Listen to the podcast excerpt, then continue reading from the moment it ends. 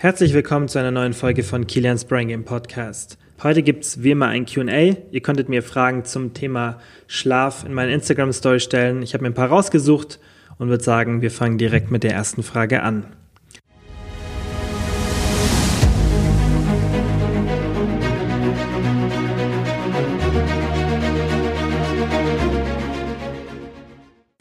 Die erste Frage war, ich schwitze so stark im Schlaf und muss dreimal auf die Toilette, in Klammern zu viel Eiweiß am Abend. Fragezeichen. Also die Frage ist eben, ob eine hohe Proteinzufuhr am Abend dazu führt, dass man dann nachts stark schwitzt und ja allgemein, ob so Toilettengänge ähm, irgendwie vielleicht damit zusammenhängen, obwohl das jetzt nicht direkt in der Frage steht. Aber ich würde euch empfehlen, die Flüssigkeitszufuhr etwas zu reduzieren, bevor ihr schlafen geht, so in den letzten zwei Stunden vielleicht.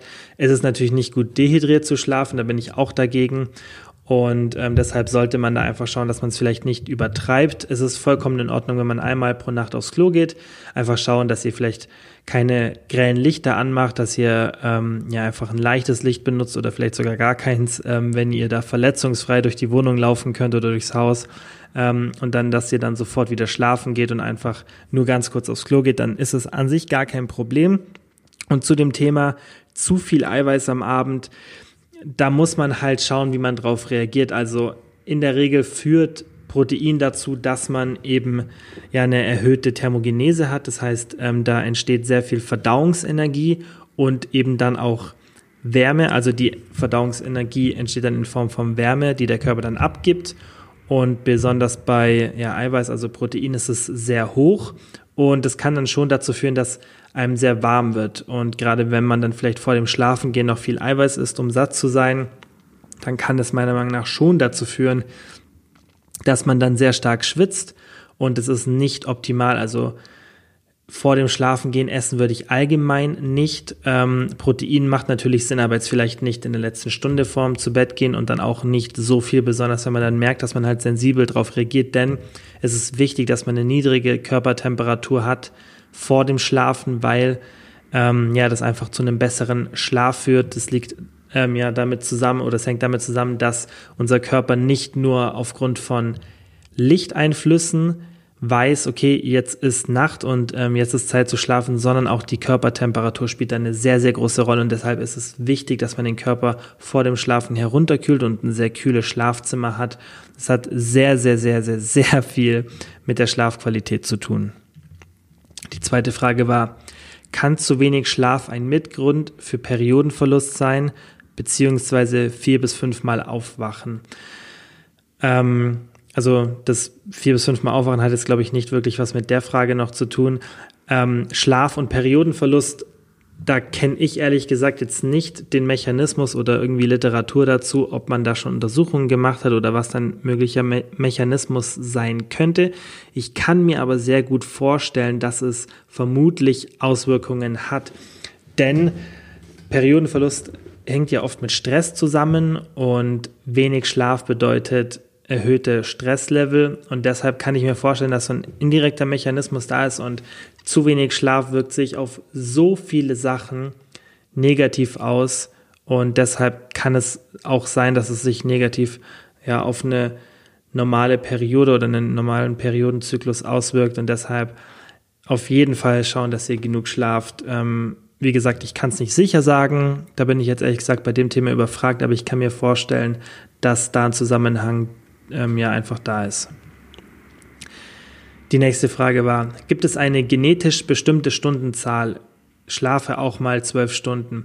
Also zwölf Stunden ist schon sehr, sehr viel. Da ist dann vermutlich der Schlaf nicht so super. Also in der Regel brauchen wir acht bis neun Stunden Schlaf. Ich weiß, es klingt jetzt nach viel und die meisten denken sich, oh Gott, wie soll ich das schaffen? Acht bis neun Stunden. Aber das ist ganz eindeutig, also die Literatur ist da so eindeutig, acht bis neun Stunden braucht jeder und sind auch optimal. Und ihr werdet merken, dass wenn ihr euch eine Stunde oder zwei Stunden mehr Schlaf nehmt, dass ihr den Tag über effizienter seid und sozusagen das dann wieder reinholt. Also man meint immer, okay, ich habe jetzt mehr von meinem Tag und ich schaffe mehr, wenn ich früher aufstehe oder später ins Bett gehe, einfach wenn ich weniger schlafe, aber es ist eben nicht so ja, seid produktiver und erledigt mehr, wenn ihr länger schlaft. Das klingt erstmal so ein bisschen irgendwie unlogisch, weil man ja mehr Zeit mit dem Schlafen verbringt, aber dadurch, dass ihr ausgeruht seid, habt ihr eben so viel Energie und seid so effizient und werdet nicht müde, dass ihr einfach die 16 oder 15 Stunden, die ihr wach seid pro Tag, optimal nutzen könnt. Und das macht einen riesen Unterschied. Jeder, der das mal ausprobiert hat, wirklich konstant acht bis neun Stunden zu schlafen, der kann das ja einfach ähm, bestätigen, dass es so ist. Und es ist wichtig, dass man da halt Prioritäten setzt, weil es kommt immer darauf an, was man dann tagsüber macht. Und da muss man halt bei anderen Sachen einfach die Abstriche machen und einfach den Schlaf priorisieren. Aber nochmal zu der Frage, ob es eine genetisch be bestimmte Stundenanzahl gibt, jetzt auf diese zwölf Stunden bezogen. Wie gesagt, acht bis neun Stunden ist optimal. Es gibt einen ganz, ganz, ganz kleinen Prozentanteil, der ist unter 0,1 Prozent der Bevölkerung. Also weniger als eine von tausend Personen kommt mit fünf Stunden Schlaf aus, ohne dass man, wenn man die Person in einem Schlaflabor hat, irgendwelche Nachteile sieht, die die, die die Person von dem geringen Schlaf hat, aber das ist wie gesagt unter 0,1 Prozent. Und ähm, dementsprechend ist es sehr unwahrscheinlich, dass jemand von euch, die jetzt hier zuhören, dass mehr als eine Person da dabei ist oder zwei oder drei maximal, die mit so wenig Schlaf auskommen, weil wie gesagt, es ist weniger als eine von tausend Personen. Das ist ein bestimmtes Gen, das den Personen erlaubt, mit fünf Stunden Schlaf auszukommen, aber ihr habt das vermutlich nicht. Ihr habt das ganz normale ähm, Genmaterial, das dann dazu führt, dass ihr acht bis neun Stunden Schlaf braucht. Manche kommen mit sieben aus, aber das ist auch eher in der Regel ja, sind es wenige, die meisten brauchen acht bis neun Stunden. Wenn man mehr braucht, dann ist es eher ein Zeichen dafür, dass man nicht so guten Schlaf hat. Das heißt, dass ihr nicht schön durchschlaft und dass ihr irgendwie einen unruhigen Schlaf habt oder irgendwas anderes zugrunde liegt. Aber normalerweise solltet ihr nach acht, neun Stunden perfekt ausgeschlafen sein. Benutzt eine Schlafmaske, habt einen ruhigen Raum, vielleicht auch Ohrstöpsel, dass ihr einfach durchschlaft. Und ähm, es kommt natürlich auch darauf an, ob man irgendwie andere Sachen hat, die einen beschäftigen. Das muss man dann nochmal ein bisschen ausführlicher besprechen, kann ich auch gerne mal, weil natürlich sich auch die Psyche auf das Durchschlafen auswirken kann, aber in der Regel ähm, solltet ihr mit acht bis neun Stunden Schlaf perfekt ausgestattet sein und auch auskommen. Die nächste Frage war, was hältst du von Bewertungen des Schlafs durch die Fitbit? In Ordnung oder gut? Ähm, also eine Fitbit ist so ein, ja, so ein Aktivitätstracker und da gibt es ganz, ganz viele am Markt. Ähm, ich selbst trage auch aktuell gerade eine Fitbit, aber nicht, weil die so genau ist, sondern ja, weil die einfach eine der genauesten ist und ich nehme es eher für mein, ähm, für mein Schrittziel, dass ich so ein bisschen weiß, wie aktiv ich bin, aber für mehr benutze ich die auch nicht, weil die meiner Meinung nach aktuell nicht wirklich ähm, ja, genaue Daten liefern. Also man kann den Schlaf nicht wirklich sinnvoll analysieren. Kalorienzufuhr, das habe ich auch schon oft gesagt, oder Kalorienverbrauch, ähm, besser gesagt, kann man da auch nicht wirklich damit genau feststellen. Und die Bewertung des Schlafs ist ja dann oft da integriert und das kann meine Fitbit auch. Aber nach aktueller Datenlage gibt es keinen wirklichen Aktivitätstracker, den ich kenne, der das genau messen kann. Und ähm, Deshalb sollte man sich nicht auf die Auswertungen der einzelnen Schlafphasen verlassen, wie jetzt zum Beispiel die REM-Phase, also eure Traumphase oder Tiefschlafphasen oder Leichtschlafphasen. Ähm, also da solltet ihr nicht euch auf den Aktivitätstracker verlassen. Ich finde es cool, weil die Uhren so ungefähr feststellen können, wann man ähm, einschläft und wann man aufwacht. Und deshalb ist es ein ganz guter einfach Indikator, wie lang man geschlafen hat, dann müsst ihr das nicht irgendwie notieren. Aber normalerweise solltet ihr eh eine gleiche Einschlaf- und Aufwachzeit haben. Aber es kann ja sein, dass ihr irgendwie einen unregelmäßigen Alltag hattet oder irgendwas dazwischen gekommen ist und dann ist ganz cool, wenn man so auf die, Rück auf die Woche zurückblicken kann und sagen kann, ah, okay, jetzt habe ich doch nicht ganz so gut geschlafen und dann kann man das versuchen zu optimieren. Dafür finde ich super, wirklich Einschlaf, Aufwachzeit, da kann man es ungefähr sehen. Man kann auch sehen, ähm, wie viel Wachphasen man hatte. Das ist, glaube ich, auch relativ gut. Also ähm, da weiß ich aber auch nicht, wie oft die eine Bewegung falsch interpretiert, die Uhr. Ähm, aber ich glaube, das ist auch ganz gut. Man sieht so ein bisschen, ob man unruhig war. Aber relevanter ist, wie gesagt, dass ihr sehen könnt, ah, okay, da bin ich eingeschlafen, da bin ich aufgewacht. Das könntet ihr natürlich auch irgendwie in einem Tagebuch oder so notieren. Aber es ist einfach praktischer, wenn man da so eine Uhr an hat und sich da nicht drum kümmern muss. Aber ansonsten aktuell bringt es jetzt auch keine Vorteile, so eine Fitbit für den Schlaf zu tragen, meiner Meinung nach. Die nächste Frage. Chronobiologie stimmt das Eulen versus Lärchenprinzip, sprich an diese Zeiten halten. Ja, ganz, ganz, ganz, ganz wichtig. Das ist vielleicht sogar meiner Meinung nach der wichtigste Faktor, wenn es um das Thema Schlafen geht und leider ähm, keine so eine gute Nachricht, denn das Problem ist, dass das in der heutigen Gesellschaft oft schwer umzusetzen ist. Und das Thema hatten wir schon oft bei mir in der Instagram-Story diskutiert, weil Leute dann gesagt haben, okay, ich verstehe das Prinzip, aber es ist schwierig mit meinem Beruf das umzusetzen. Also die Chronobiologie oder das bedeutet eigentlich, dass man Chronotypen hat. Das heißt, Chronotypen sind ähm, einzelne ja einfach Schlaftypen und es gibt drei und jeder von uns fällt in eine bestimmte Kategorie. Das heißt, ihr habt entweder Frühaufsteher, Spätaufsteher oder irgendwas zwischendrin. Und damit ihr euch so ein bisschen jetzt da einorientieren könnt, wenn ihr Frühaufsteher seid, dann werdet ihr vermutlich irgendwann um 11 Uhr ins Bett gehen und dann, wenn ihr eure 8, 9 Stunden Schlaf habt, dann würdet ihr vielleicht um 7 Uhr aufstehen oder ihr geht vielleicht sogar schon um 10 Uhr ins Bett und steht dann um 6 Uhr auf. Ähm, die Spätaufsteher, die gehen dann eher so um 12 oder 1 Uhr ins Bett und wachen dann um 9 oder 10 Uhr auf, je nachdem halt, ob man die 8 oder 9 Stunden hat. Aber es gibt einfach, je nach ähm, Chronotyp, gibt es halt unterschiedliche Zeiten, zu denen man einfach einen optimalen Schlaf hat und auch ähm, so einen Wachrhythmus hat. Und ähm, es ist ganz, ganz klar und deutlich nachgewiesen in der Literatur, dass es solche Chronotypen gibt und dass man den Chronotyp nicht verändern kann. Das ist ganz wichtig und deshalb habe ich am Anfang gesagt, dass die Nachricht nicht so gut ist. Denn das Problem ist, dass unsere Gesellschaft sich sehr an den Frühaufstehern orientiert und ich denke, das ähm, kann man ganz leicht sehen, wenn man mal so die Standardarbeitszeiten anschaut und meistens beginnt es dann um sieben, acht oder neun Uhr und das ist natürlich ganz, ganz schlecht für Leute, die den Chronotyp ähm, einer Eule ähm, haben. Also da nimmt man das immer so ein bisschen, um das bildlich ähm, darzustellen. Ich finde es schöner, wenn man einfach sagt, früh oder spät aufsteher, dann versteht man es meistens schneller. Und ähm, ja, für so Leute ist es natürlich dann sehr negativ, weil man zu einer Zeit anfangen muss mit dem Arbeiten, zu der man normalerweise entweder gerade erst aufsteht oder noch schlafen sollte. Und das Problem ist, wie gesagt, dass man das nicht verändern kann. Und wenn ihr nicht euren Schlafrhythmus anpasst, so wie es für euch normal sein sollte, dann werdet ihr immer Defizite im Schlaf haben. Und deshalb ist es auch wichtig, dass man vielleicht mit dem Arbeitgeber spricht. Es gibt ja oft Gleitzeit. Ich weiß, leider wird das nicht oft ähm, erlaubt. Und ich finde es auch wirklich sehr schade, weil man kann da super Lösungen finden mit, ähm, ja, mit Kernarbeitszeiten, dass man vielleicht sagt, okay, zwischen 10 und 14 Uhr oder 10 und 15 Uhr ist jeder dort ähm, einfach im Büro oder wo man auch zusammenarbeitet.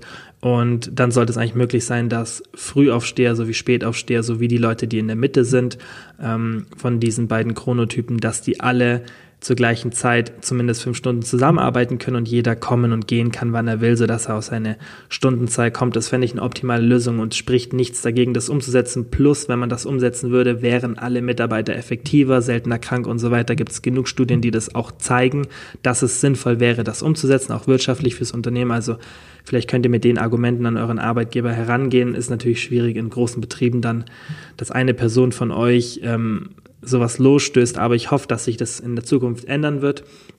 Und ähm, noch zur Verteilung, also diese drei Typen sind ungefähr immer zu einem Drittel aufgeteilt. Das heißt, ein Drittel der Bevölkerung sind Frühaufsteher, ein Drittel sind irgendwo zwischen Früh- und Spätaufsteher und ein Drittel sind die Spätaufsteher.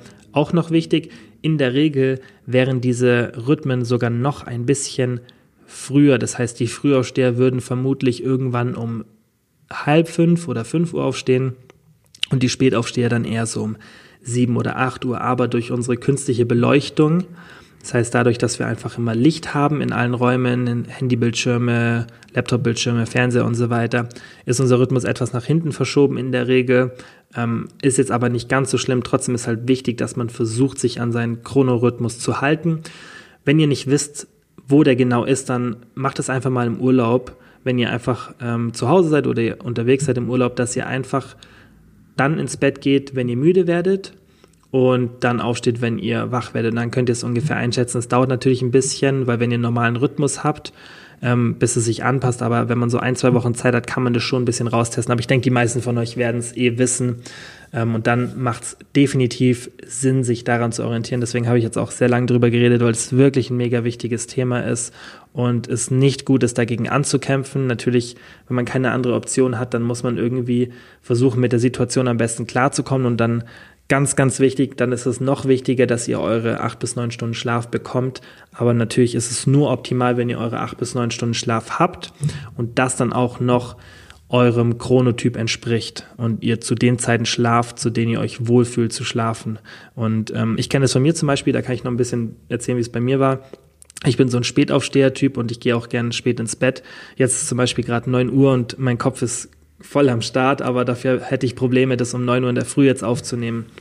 Und bei mir war es früher so, als ich noch eine feste Anstellung hatte ähm, bei einem Arbeitgeber, also der nicht ich selber war, ähm, da war es für mich immer ein Problem, dass ich selbst, wenn ich lang genug geschlafen habe, gemerkt habe, okay, in der Früh nach acht, neun Stunden bin ich immer noch nicht ausgeschlafen. Und das ist eben das, was viele dann kennen, weil man gegen seinen Chronorhythmus schläft und das ist nicht gut. Und da sieht man dann auch, dass eine lange Schlafdauer das nicht kompensieren kann und dass es halt wichtig ist, dass ihr auf Dauer einfach versucht, irgendwo in die Richtung zu kommen, dass ihr parallel zu eurem Chronotyp schlaft.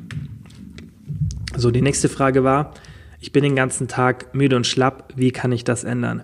Da würde ich auch direkt sagen, wenn das jetzt keine irgendwie medizinische Ursache hat, dass ihr irgendeine Erkrankung habt oder so, dann hängt es vermutlich damit zusammen, dass ihr entweder zu wenig schlaft oder der Schlaf nicht effizient ist. Denn wenn ihr mehrmals wach werdet pro Nacht oder viel Geräusche um euch herum habt oder es sehr früh hell wird und ihr das Licht nicht direkt blockiert, wie gesagt, eine Schlafmaske benutzen, wenn ihr keine gescheiten ähm, Rollladen habt, die wirklich das Zimmer komplett dunkel machen.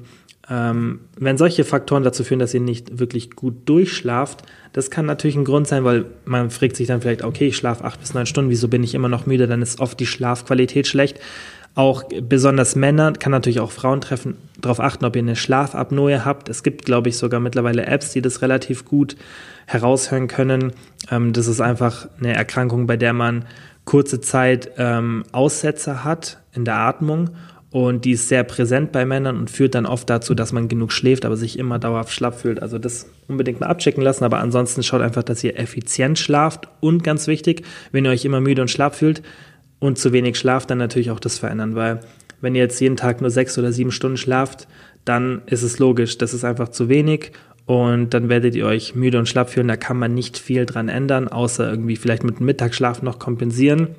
Aber ist auch nicht optimal und Ziel sollte es sein, wie gesagt, pro Nacht acht bis neun Stunden Schlaf zu haben. Ich weiß, es ist nicht leicht, aber es sollte an, an oberster Priorität stehen. Also sogar meiner Meinung nach vor Sport und Ernährung ist der Schlaf ganz, ganz oben bei mir an der Priorität. So, die nächste Frage war, und das ist auch schon die letzte Frage, glaube ich, Blaulichtfilterbrille hilfreich für besseren Schlaf. Also eine Blaulichtfilterbrille nimmt eben diese ähm, blauen Lichter sozusagen heraus und der Vorteil ist, dass man mit sowas einfach die Melatoninproduktion am Abend anregen kann, denn ihr habt einen bestimmten Rhythmus, wie einfach euer Körper funktioniert.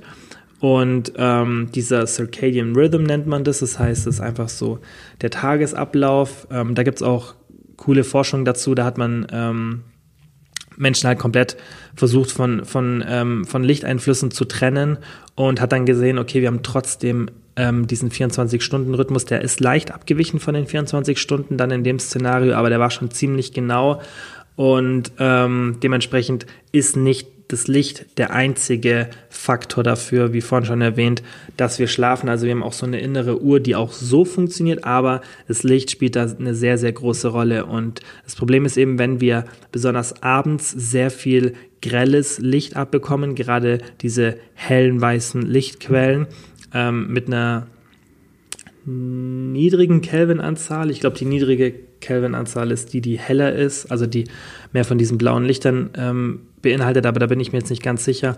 Ähm, die führt halt dann dazu, dass das Melatonin sehr stark unterdrückt wird. Und Melatonin ist halt da so ein Schlüsselhormon, das einfach den Schlaf triggert, dass ihr müde werdet. Und deshalb macht es Sinn, so eine Brille aufzuziehen, die das blaue Licht filtert. Das möchte jetzt natürlich nicht jeder machen. Ähm, ich persönlich habe es auch noch nie gemacht. Was ich euch aber empfehle, wenn ihr das nicht machen wollt, ist, dass ihr immer den ähm, Night Shift Mode auf dem Handy anhabt. Also ich, beim iPhone weiß ich, dass es geht und auch beim Mac.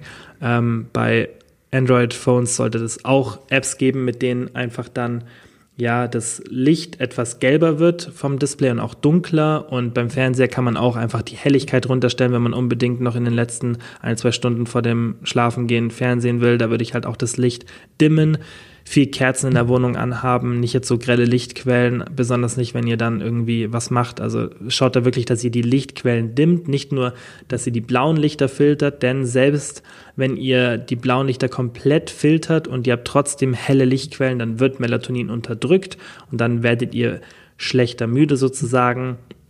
Und ähm, jetzt auch an alle, die sich denken, ah, okay, dann nehme ich jetzt einfach Melatonin-Tabletten. Damit ist es leider nicht getan, weil auch da zeigt die Studienlage ganz eindeutig, dass Melatonin leider eher vermutlich einen Placebo-Effekt hat und ähm, da nicht die Lösung ist. Also es ist wichtig, dass ihr einfach versucht, die Lichtquellen so gut es geht zu reduzieren, macht sie dunkler ähm, oder lasst sie komplett weg.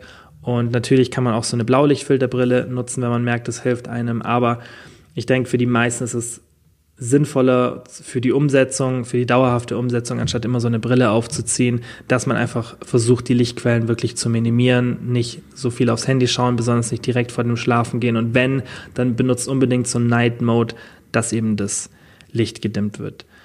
So, das waren jetzt alle Fragen. Ähm, wir können es gerne nochmal machen, weil ich bin mir sicher, dass gerade zu dem Schlafthema nochmal Fragen aufkommen, besonders jetzt, weil ich ja ein paar Themen angeschnitten habe und dann oft Folgefragen kommen und dann ist es vermutlich am besten, wenn ich da einfach nochmal in der Story aufrufe, dass ihr Fla Fragen dazu stellt zu dem Thema. Und ähm, dann können wir gerne nochmal ein bisschen ausführlicher drüber reden, weil das eigentlich so ein umfangreiches Thema ist und ähm, ich euch da noch so viele Tipps geben kann, wie man besser schläft und es wirkt sich einfach so krass auf die Gesundheit, auf die Produktivität, auf euren, auf euer Lebensgefühl allgemein aus, dass ich finde, dass man es definitiv priorisieren sollte und das Thema nicht zu schnell abhaken sollte und wirklich immer versuchen sollte, dass es optimal läuft. Ja. Dann sage ich wie immer vielen, vielen Dank fürs Zuhören und bis zum nächsten Mal. Vielen Dank fürs Zuhören. Ich würde mich mega freuen, wenn ihr den Podcast abonniert, falls ihr es noch nicht gemacht habt. Und ich würde mich auch genauso freuen, wenn ihr den Podcast mit Freunden oder Familienmitgliedern teilt. Denn nur so kann der Podcast wachsen. Und ihr wisst, ich mache es hier alles kostenlos und es ist ein extremer Zeitaufwand, aber ich mache es so, so gerne. Und ihr könnt mir einfach helfen, dass diese Arbeit sich lohnt, wenn ihr den Podcast mit Freunden oder Familienmitgliedern teilt. Vielen Dank.